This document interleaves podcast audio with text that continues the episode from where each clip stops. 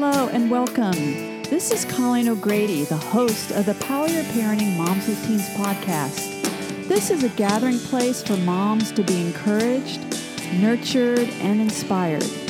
Also, you'll learn the latest in teen research and trends and get practical parenting tips. You really can improve your relationship with your teen and enjoy the teenage years. Welcome back, everybody, to the 94th episode of Power Your Parenting Moms the Teens podcast. I'm Colleen O'Grady, the host of the show. Today, we're going to talk about how to be a mindful mama. Most of you know that I'm passionate about dialing down the drama, and many of you have read my book, Dial Down the Drama. Having been a family therapist for 28 years and raising my own daughter, I know that a huge challenge for moms is to not parent from a place of reactivity which, because of how we are biologically wired, it's difficult to do. And since this has been one of the most stressful years we've ever had, it's even more challenging. However, I am passionate for moms to learn how to parent intentionally and to be a model for their teens. Our guest today shares these passions, and she's going to talk about how mindfulness is a superpower that parents need, how mindfulness meditation actually changes the brain, and how to practice mindfulness. Hunter Clark Fields, MSAE RYT, is a mindful mama mentor. Hunter is the creator of the Mindful Parenting course, host of the Mindful Mama podcast, and widely followed author of Raising Good Humans, a mindful guide to breaking the cycle of reactivity parenting and raising kind, confident kids. She helps parents bring more calm and peace into their daily lives. Hunter has over 20 years of experience in meditation practices and has taught mindfulness to thousands worldwide. So, welcome, Hunter. Thank you, Colleen. I'm so happy to be here. and I am so happy that you're here. Uh, yeah, so so there are challenges every day for moms, right? Like you just mm-hmm. had a challenge today. Yes. I think I was thinking about you talking about calming reactivity because I well, Colleen Colleen knows we had some technical difficulties getting to talk today and I had a tree go out down outside my studio and I came to another place and I had to find power and I'm crawling on the floor to find a power cord and and you know all those things leave you leave the the heart elevate and things like that but it was really nice like as you read that intro I'm sitting here on the floor of the sound booth because my power cord only goes so far, and I just started to breathe, and uh, and I thought, okay, I'm using those tools, and they're coming in handy right now. That's so awesome. So, moms, I just want to let you know that Hunter is one of us. Okay.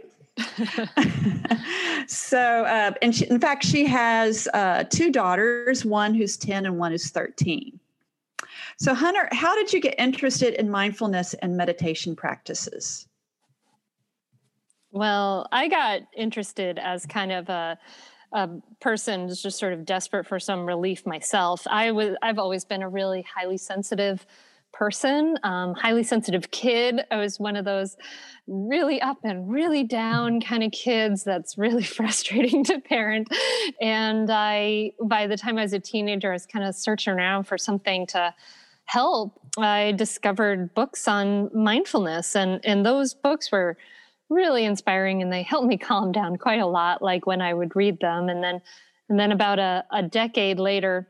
I was able to actually implement the the practices in a more, more real way. I think I had to go in my own kind of youth youthful way from like more active movement based stuff into finally was able to to sit and i did have some of my own misconceptions about what meditation was but when i was finally able to do it about a decade later i it made a profound difference in my life. So it you know it's just been this practice of peace of bringing much more equanimity to my life. You know i used to fall into these pits for like 27 years of my life. You know that was when i was 27 when i started my meditation practice and and i would fall into these pits. I'd have panic attacks outside the high school where i used to teach art and I didn't have those after that. You know, I just didn't fall into like the pit of rumination and, and difficulty that I, I used to. It really was a big game changer for me.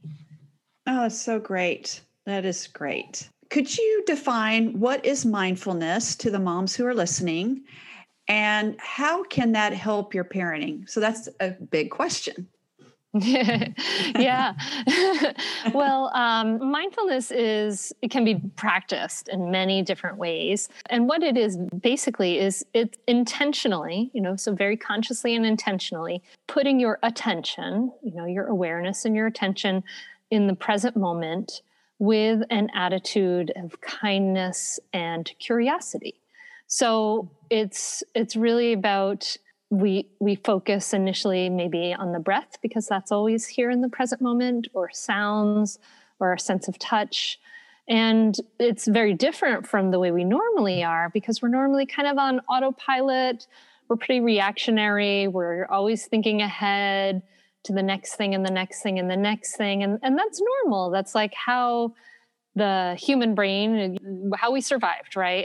Yes. and evolved. But so mindfulness is is intentionally kind of breaking that habit of autopilot and coming back to the present and saying okay what is here now? How can i can i be curious about this? Can i rather than laying a quick judgment or a label on it can i be open to what i see and what i find here as if i'm seeing as if i'm in this present moment for the first time ever which is actually true. And so that in a nutshell is mindfulness. So you could do that while you're washing dishes or while you're listening to a podcast or while you're while you're with your children you know and then the formal practice a formal practice one of the formal practices of mindfulness is a mindfulness meditation where we sit down often seated meditation and we cut out all the other distractions so that then we start to see how wackadoodle our own minds are. And, and then we mm-hmm. and then we uh, practice to bring our attention back 50,000 times to whatever we've decided we're going to pay attention to in the present moment.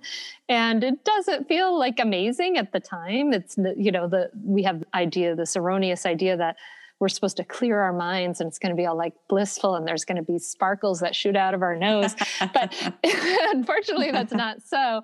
But it does have these amazing, can have these really wonderful effects outside of the the seat uh, in your life where people start to notice you're a little calmer people start your family starts to notice you're a little less reactive you're a little more present and and it actually changes the brain, which we can talk about too. But does that make sense as far as a basic definition? Yeah, no, that's a great basic definition for sure. So, yeah, so you're kind of going there. So, I'm going to ask you the question. So, how does mindfulness meditation change the brain?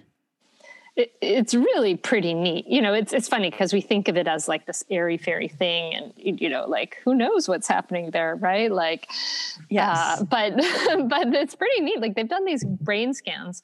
Well, first of all, they've done like all these studies. Like Johns Hopkins compiled forty seven different studies that showed that med- mindfulness meditation. Uh, reduces anxiety, reduces depression, increases well being, improves quality of sleep, all improves health outcomes, all kinds of amazing positive effects. And then when they did the brain scans, which is really neat, they put meditators in an MRI machine and they did these brain scans.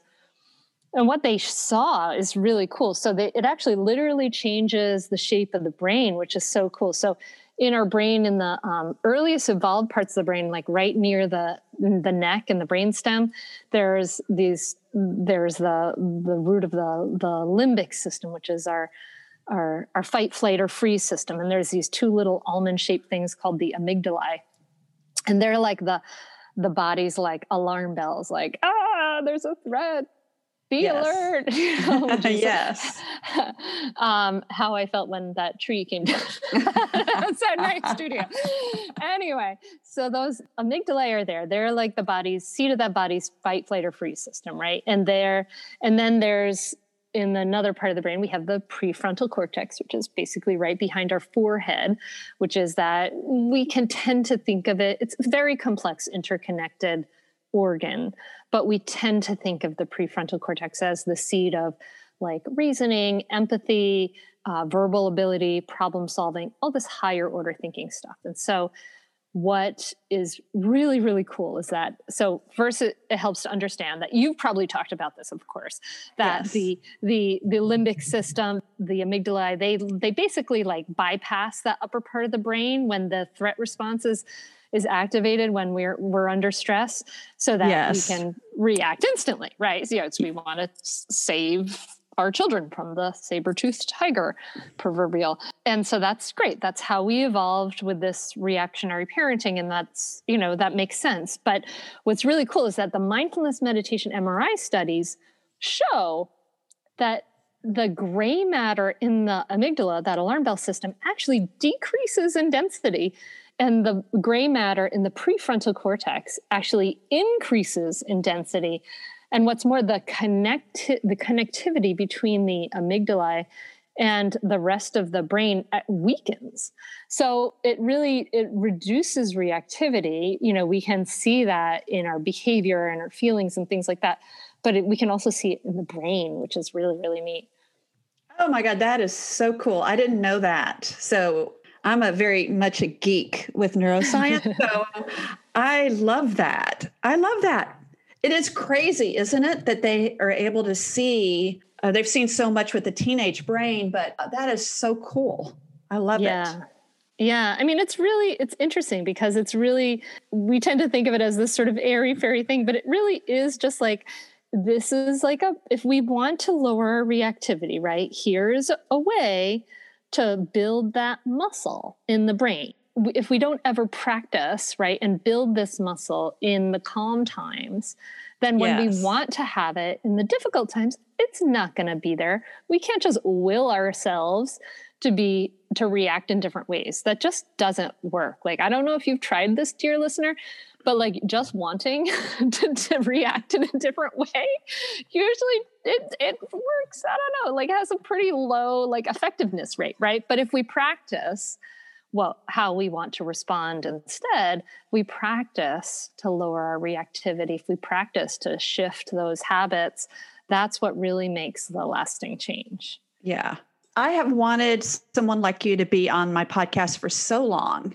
because we are living in such a stressful stressful time as moms even prior to covid and our teens, especially our girls, anxiety and depression are on the increase. Like this mindfulness is such an answer to what we're all going through. I, am a big believer in downtime and the importance of downtime.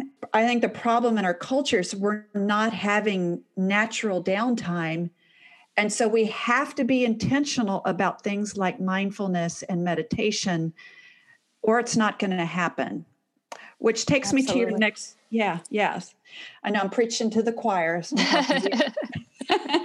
what i love is i love to have guests who have teens because we're like in it and so we're not just throwing out advice that we haven't lived. And there's nothing like your daughter or your teen that can trigger you like nothing else could trigger you as much as they, they can so we need we need to practice that muscle when we're not triggered. Absolutely. How do you how do you practice mindfulness? So I do I I'm a big proponent. You can practice mindfulness of washing the dishes and all of those things of brushing your teeth. Those are all really really wonderful practices, but I actually am a big proponent of having a time where you sit down and you have a formal meditation practice. And the reason why I'm a big advocate of that is that generally we say, okay, if we're going to fit in mindfulness, like as we're going about our day, we just forget. You know, we just don't, you know, you'll make it happen for maybe a week and then you forget. And so when we make a habit in our daily lives, like where every morning I get up and I and just sit down, maybe even just for five minutes or 10 minutes or three minutes, we make this habit of pausing and sitting still with all of our stuff coming up, all of our fidgetiness and our restlessness and the thought of, oh, I can't do this, and all of that stuff comes up. As we sit with that, we're practicing that non reactivity that we need, right? To be able mm-hmm. to create that space between stimulus and response, to be able to respond. So I'm a big proponent of making a little bit of time every day and just starting out with a habit three minutes every day is better than 20 minutes twice a year, you know? So, right. Uh, making a habit and of just taking a moment to settle our reactivity, to notice what's coming up with us, to practice. We can practice by focusing on the feeling of breathing. For some people, that's not supportive. So maybe focusing on the feeling of our body sitting um, or the sounds in our in our environment. And it's nothing special. Like it's like you sit down and you we think oh it's going to be this like you know you see these beautiful images of like the buddha and and and etc and it's it's not like you know there's this serenity just depend, descends upon you. It's not what happens. But what happens is that outside of your life as you start to build this little practice of non being non reactive, then you start to build that muscle little bit by little bit by little bit, and you start to be able to use that in the rest of your life. So, what can moms expect when they first sit down so that they don't give up? Well, you can certainly expect that you'll notice like a certain ache or pain that you didn't notice before very quickly. Or I recommend sitting in a comfortable chair. Not, you know, don't sit down on the floor cross-legged if if that isn't comfortable for you. Moms can expect if it's something that's different from you know your normal life that you'll probably sit down and you'll feel you'll you'll say okay i'm going to focus on my breath or maybe you'll follow a guided meditation which I think is a good idea, especially as we're beginning to have some a teacher to guide you. But you'll you can see that uh, you'll have a sense of fidgetiness. Like you'll notice like, oh, I just want to get up. Oh, I just want to do that. You may notice that you'll feel like, oh, I spent three minutes just planning something. And then now I, I finally notice that I'm coming back to my breath. You'll notice that your mind takes you away and you don't realize it. You know, you're just lost in thought. And that's very normal and that's very natural. We're not trying to stop thinking. The the mind thinks just like the ears hear. and so that's what happens. But instead we're trying to build the muscle of attention. So like every time that you notice that you're lost in thought, that's like, oh yes, that's like your golden moment. That's like when you do the rep in the gym, right? When you pull that bicep up and you bring your attention back to the feeling of your breath, then that's when you're you're remembering like you're literally coming back to the present and you're you're building that muscle and it's a really beautiful time and you'll notice if when you sit that you have to do that five times 50 times 500 times like it have our our minds are like crazy monkeys that just go yes. all over the place. And yes. that's normal. It does there's nothing special about you if your mind flies all over the place. I've been meditating now for over 15 years and my my mind wanders plenty too. So that's just part of the process. It's really about looking to the outside of our practice of uh, the sitting meditation period that we want to look for some results. Um, any tips for those who, I mean, this is great, but any more tips for moms who are trying to figure out how to do this? Sure. It's hard to do by yourself. I feel like that we shouldn't be, you know, we should get some support. You know, maybe there's a friend that you're interested in. Maybe, you know, we have people in, in the mindful mama community and in the mindful parenting community that support each other right it's kind of not it's hard to do some of these things in a vacuum it's helpful to read about it to get support to learn about it so that you don't feel like you're all alone on another planet while everyone in your, your house is like watching the morning TV or whatever they're doing. It's really helpful to get some support and maybe even, you know, solicit a friend. Does anyone want to try with you? I think that's really helpful and just to to learn about it. And then also lower your expectations to give make it really easy at first. Don't set the bar real high. Give yourself a couple weeks where you just sit for three minutes and then after that feels normal you up it to five minutes and then after that feels more normal you try 10 minutes. And then and then give it give yourself time. Just like building muscle at the gym you don't have triceps right away. You know you haven't you don't get this cut muscle right away. It's the same thing with your brain and your reactivity. It does things don't happen right away but it really is lasting change that can happen over a long time. So it really does help to give yourself a lot of support in the beginning especially and, and learn and inspire yourself to keep, keep going and then after that you start to feel better. You start to notice when you haven't done it and you're like, oh, I feel a little cuckoo today. Oh, I didn't do my meditation. And it's just so it starts to feed on it itself. But things like doubts will come up. Uh, not, am I doing this right? That's a big one. And I think it's helpful to kind of know that there's not like a real wrong way to do it as long as we're just coming back to the present. You're not going to do it really wrongly. You'll have maybe anxieties might come up or you might feel different thoughts can plague you and worries or just simply busy lives and, and those are kind of obstacles to our practice but they're all surmountable. You know i think if we can spend five minutes on instagram we can spend five minutes for ourselves doing this you know? It's we have to really kind of give ourselves a little prod and it just feels really good ultimately as we it becomes part of our lives not just in our parenting but like every part of our life. We benefit from clearer thinking more equanimity. We can be there really be there for other people when we're not so distracted and on autopilot and zooming ahead in the future in our own minds yeah no that's that's really helpful so you have this new book called raising good humans and so I, which is a great book. So I just wrote down a few things that maybe you can talk a little bit more about. Can you talk about like the beginner's mind and what that has to do with parenting? Sure. Yeah. Uh, the beginner's mind is this basic attitude of mindfulness, a term coined by a, uh, some Zen master or something way back in the day, but I'm sure I quoted it correctly in the book. but anyway, beginner's mind is this idea of just exactly that seeing everything as a beginner.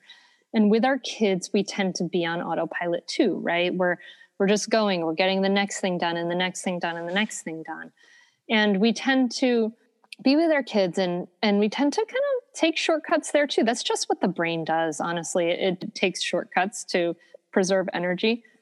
But we label our kids. We tend to say you're the, the athletic one. You're the difficult one. The idea of beginner's mind is to help us to see our children with fresh eyes. You know, what if you were alien beamed down into your household and you were meeting your, or maybe you're not an alien, but you're just meeting your child for the first time.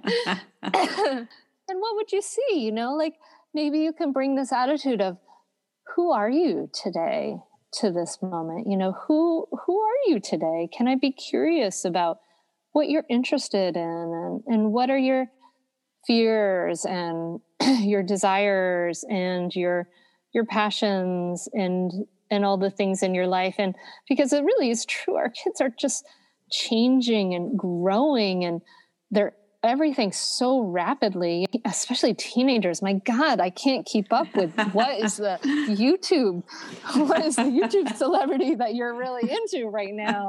Um, and then I start sounding really sus, according to my teenager.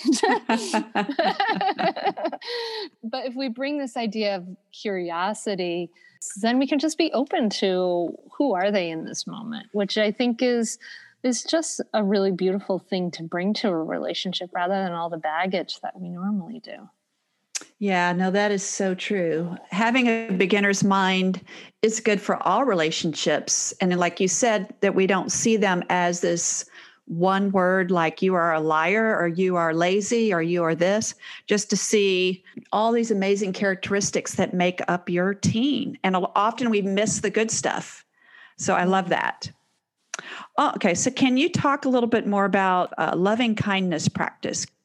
Absolutely, I love to talk about loving kindness. I don't, I don't know, dear listener, about you, but you, you may you may be a little hard on yourself sometimes yes. when you're right. Like we're just yes. really hard on ourselves. I think culturally, this is a thing. Like at least in the culture in the United States, like we tend to be kind of judgmental and hard on ourselves and unfortunately, that really doesn't, it's not helpful. Like it doesn't help to be all judgy and harsh and mean to yourself. In fact, it, it doesn't make you a better parent. In fact, it kind of does the opposite. And so, this idea of loving kindness practice, I offer it as a practice. And loving kindness can be practiced towards others and can be practiced towards ourselves. but specifically as a practice towards ourselves to start to generate some loving, compassionate feeling towards ourselves because we don't realize that we can't give what we don't have. Brene Brown talks about that in her research. Right. Um, that you cannot give what you do not have. And if, you know, and if you're like mean and harsh and terrible to yourself, if your inner voice is like that, like, then eventually that's going to come through to your child that you can't hide that from them. I remember my mom who I remember her looking in the mirror and saying to herself, I'm so ugly. And mm. of course, I did that too. The same thing when I was a teen in my early 20s. I looked in the mirror, I told myself I was so ugly and how terrible that was. And and so it was like I was kind of repeating this generational pattern. It's not she didn't intend, of course, for me to to pass that down to me. But the truth is is that this inner voice eventually comes out when you're, you're like an orange, right? When you're squeezed, you know, you're not going to get pineapple juice out of this orange. You're going to get whatever's inside is going to come out. Right. And so it really helps us to start to transform that inner voice into one that's a little kinder, a little more compassionate, a little more accepting of our imperfections and our humanities. And as we can offer this to ourselves, we can offer this to our kids more easily. We can start to be more accepting and loving for them too. And, and it feels weird at first, right? To say, oh, may I, may I be peaceful? May I be happy, right? Like it feels strange and like awkward, but it's also a, a muscle that can be built, which is very cool. You know, it's it's it's something that can we can learn and grow and cultivate and practice, which is really exciting. Yes. So, moms, you're going to want to check that out because that's some good stuff. Uh, can you talk about your mantras for patience?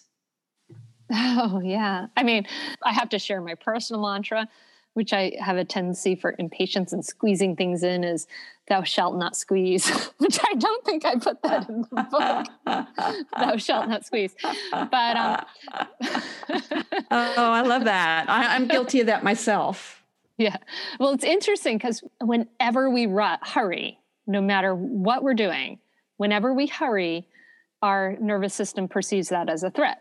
Because why would be we be hurrying if there wasn't some threat, right? Like this is like our just the nervous system we evolved in. It makes so much sense. It's really interesting. So if if you are right. thou shalt not squeeze. I think you're referring to the ones that to help us sort of tame, calm our our temper and, and things like that you know some of the things i think that are, are helpful to the mantras that are helpful are like uh, i'm helping my child i think that's really helpful to mm-hmm. kind of st- yeah. st- step ourselves out of the threat i'm feeling i'm an animal threatened response and into the nurturer response you know you can think of like i'm a ninja mom or breathe in calm breathe out peace you know some mm-hmm. different mantras to just and or even just putting a hand to our heart and telling ourselves like i'm safe i'm safe right now yes. because that's telling our nervous system that it's okay we're safe we don't have to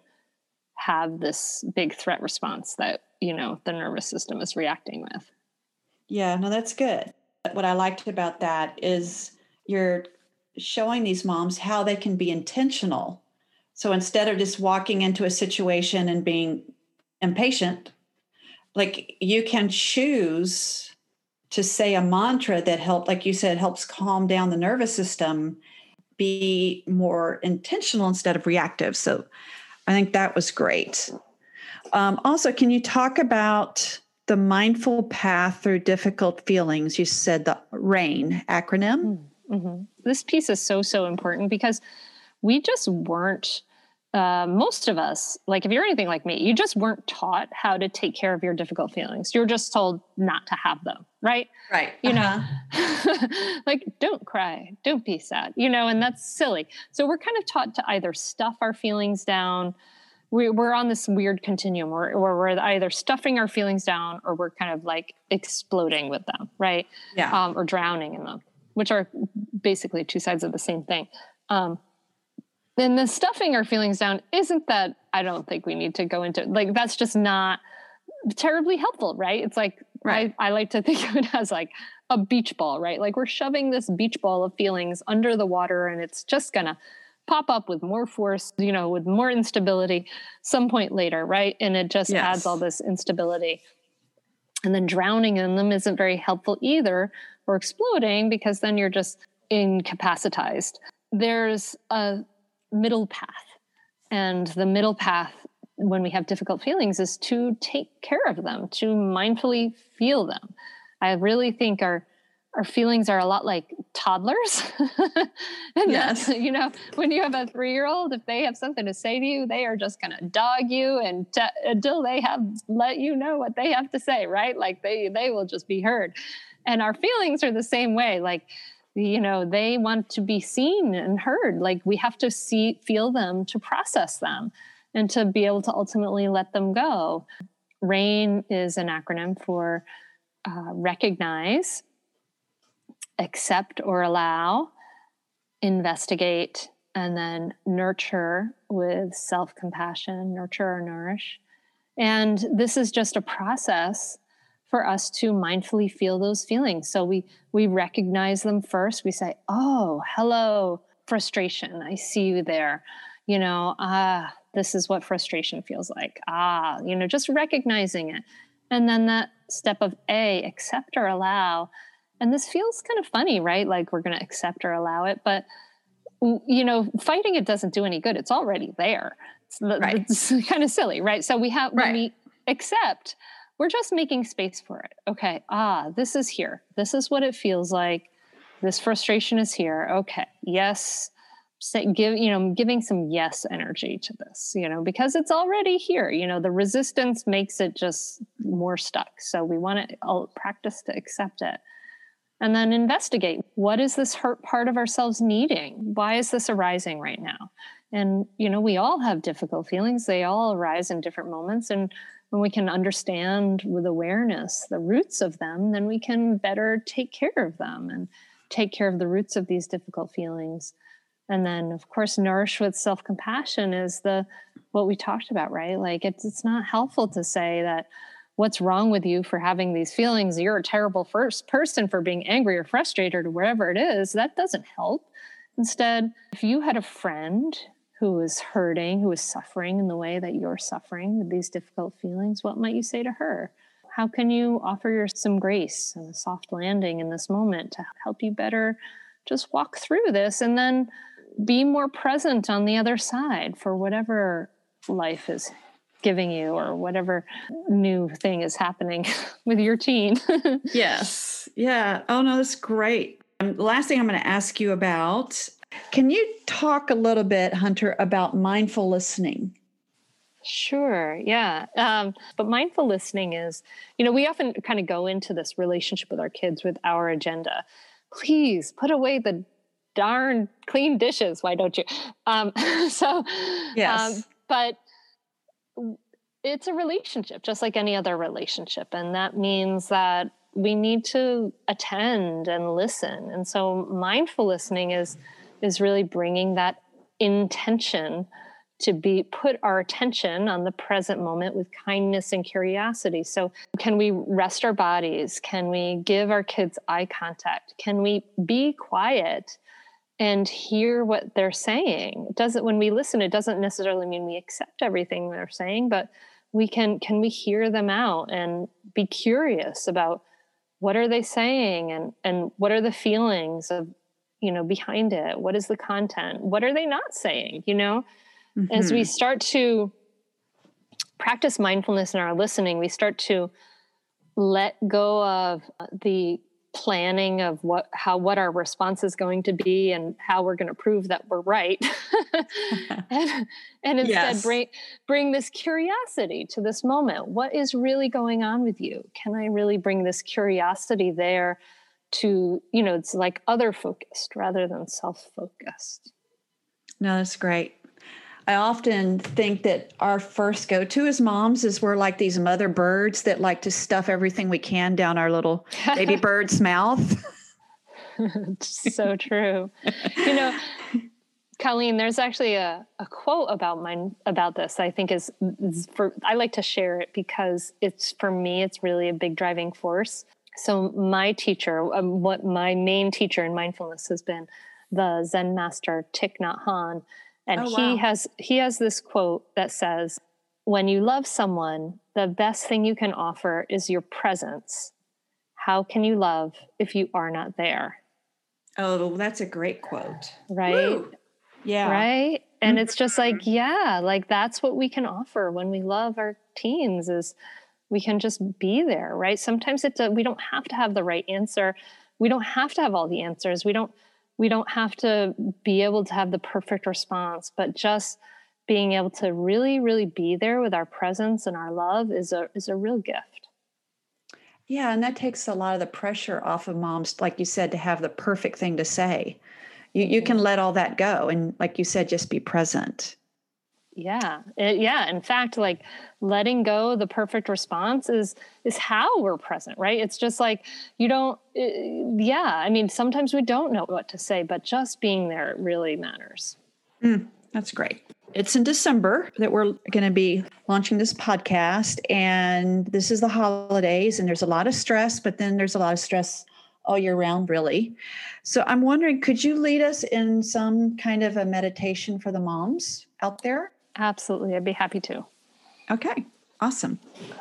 All right. So I invite you to find a comfortable seat. If you've been listening to this while you're folding laundry or washing the dishes, take a moment to pause and sit down and put both feet on the ground and reach your spine up tall. Inhale, roll your shoulders up. Exhale them back and down. Softener, close your eyes, and let's just start with a big, deep breath into the belly. And a big sigh out. and you can, dear listener, be as loud as you want. No one's listening to you. Big breath in. Big loud sigh. and then just allow yourself, allow your body to do the breathing in whatever way is comfortable for you. And just relax the muscles around the eyes. Let the forehead become smooth. Let your jaw fall slack. Even let your tongue relax all the way down to the root of the tongue. And as you soften the face, you can even lift the two corners of the mouth just a little bit to feel a sense of a smile on the inside of your mouth and see how that feels.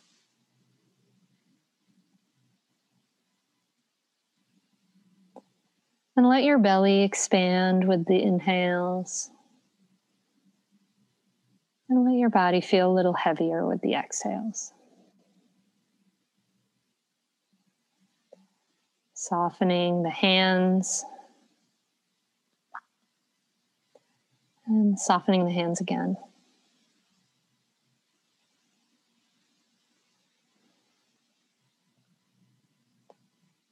And from here, you can notice the feeling of breathing.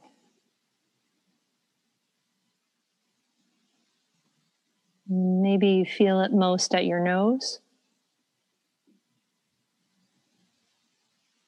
The air coming in the nostrils. The warmer air coming out.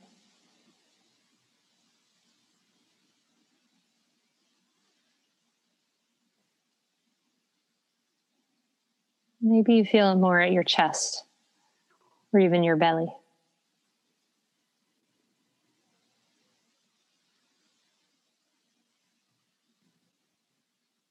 If the feeling of breathing is not supportive for you, just feel the sense of your body touching the chair, your feet on the floor,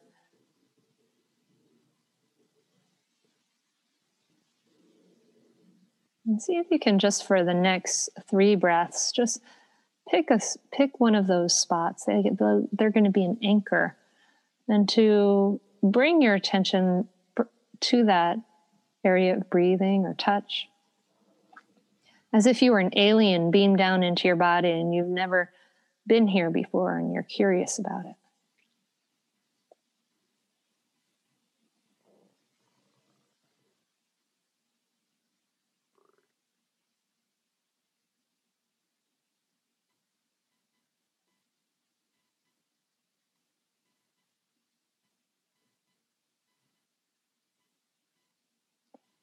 You may notice that your mind quickly wanders, and that's not a problem. We just bring our attention back to that anchor and just let our body relax. Re soften the jaw and the eyes if they've become a little tighter.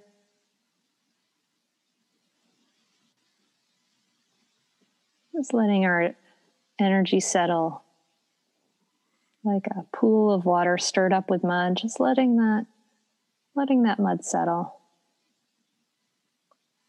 Letting your body slow down. Noticing your breath. And noticing that you are here alive. And it's pretty cool.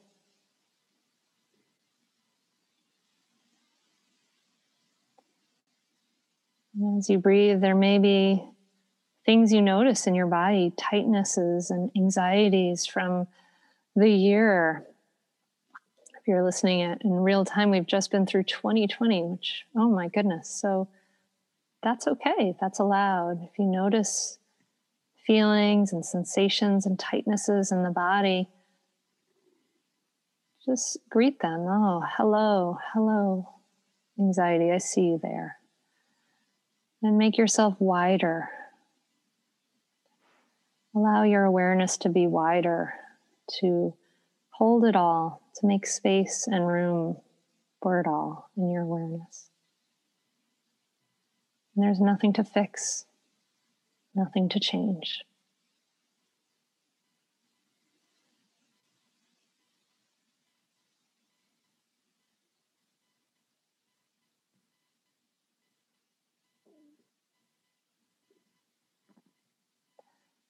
Maybe maybe nice to end like this, putting a a hand to the heart and maybe the other hand on top, just noticing that sense of touch.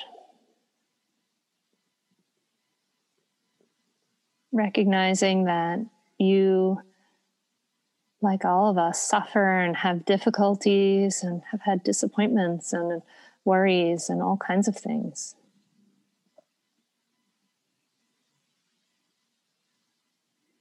And just like all of us, you want to be happy.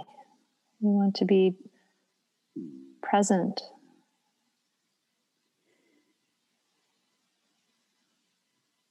And so I invite you to think of yourself, think of yourself either as you are now or as maybe as a four year old child, all your innocence. And I invite you to say these words to yourself silently as I say them out loud.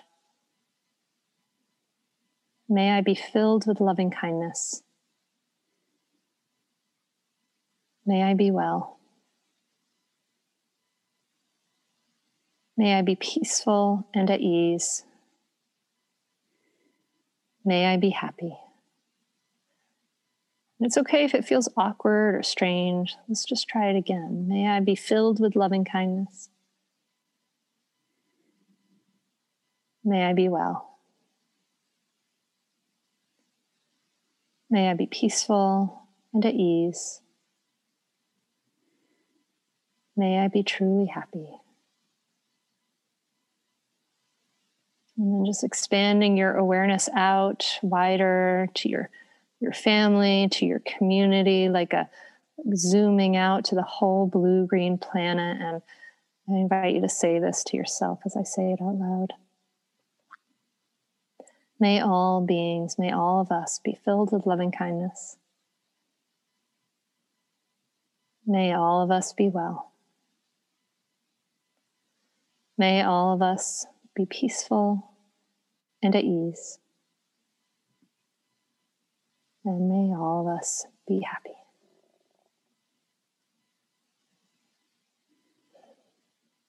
We'll end with a deep breath in.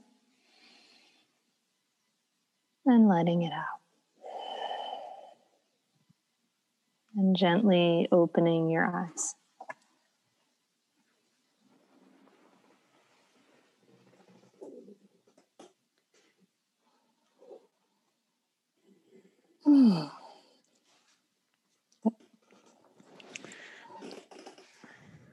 Oh my goodness, that was great. Thank you.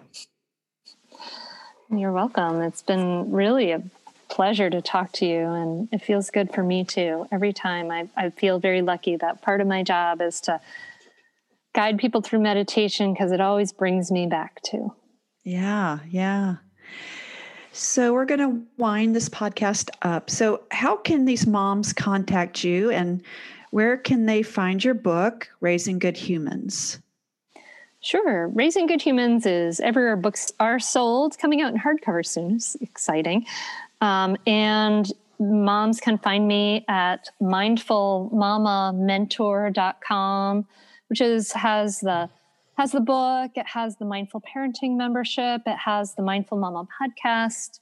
And of course, the Mindful Mama podcast is anywhere you listen to podcasts because I know you're a podcast listener. yes, yeah. yes. Yeah. And the behind the scenes you can find of my life at on Instagram at Mindful Mama Mentor. Okay. Well, Hunter, thank you so much for your time today. And this is going to be really, really helpful to so many moms, and I really appreciate it. Well, thank you so much. And I, I really enjoyed it. And uh, I, I really appreciate the space and that you've created. It's really beautiful. Well, thank you.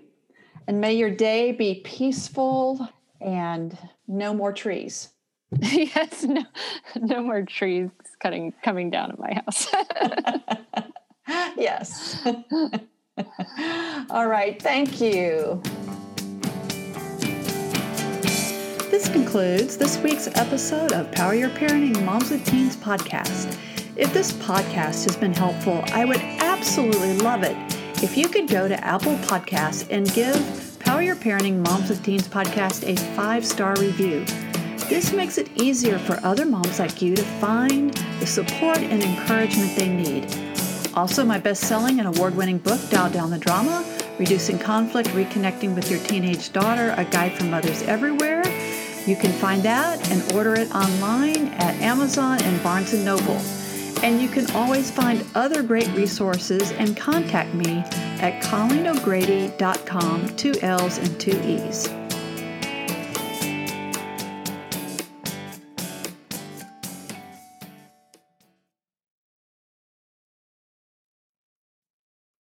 This podcast is a part of the C Suite Radio Network.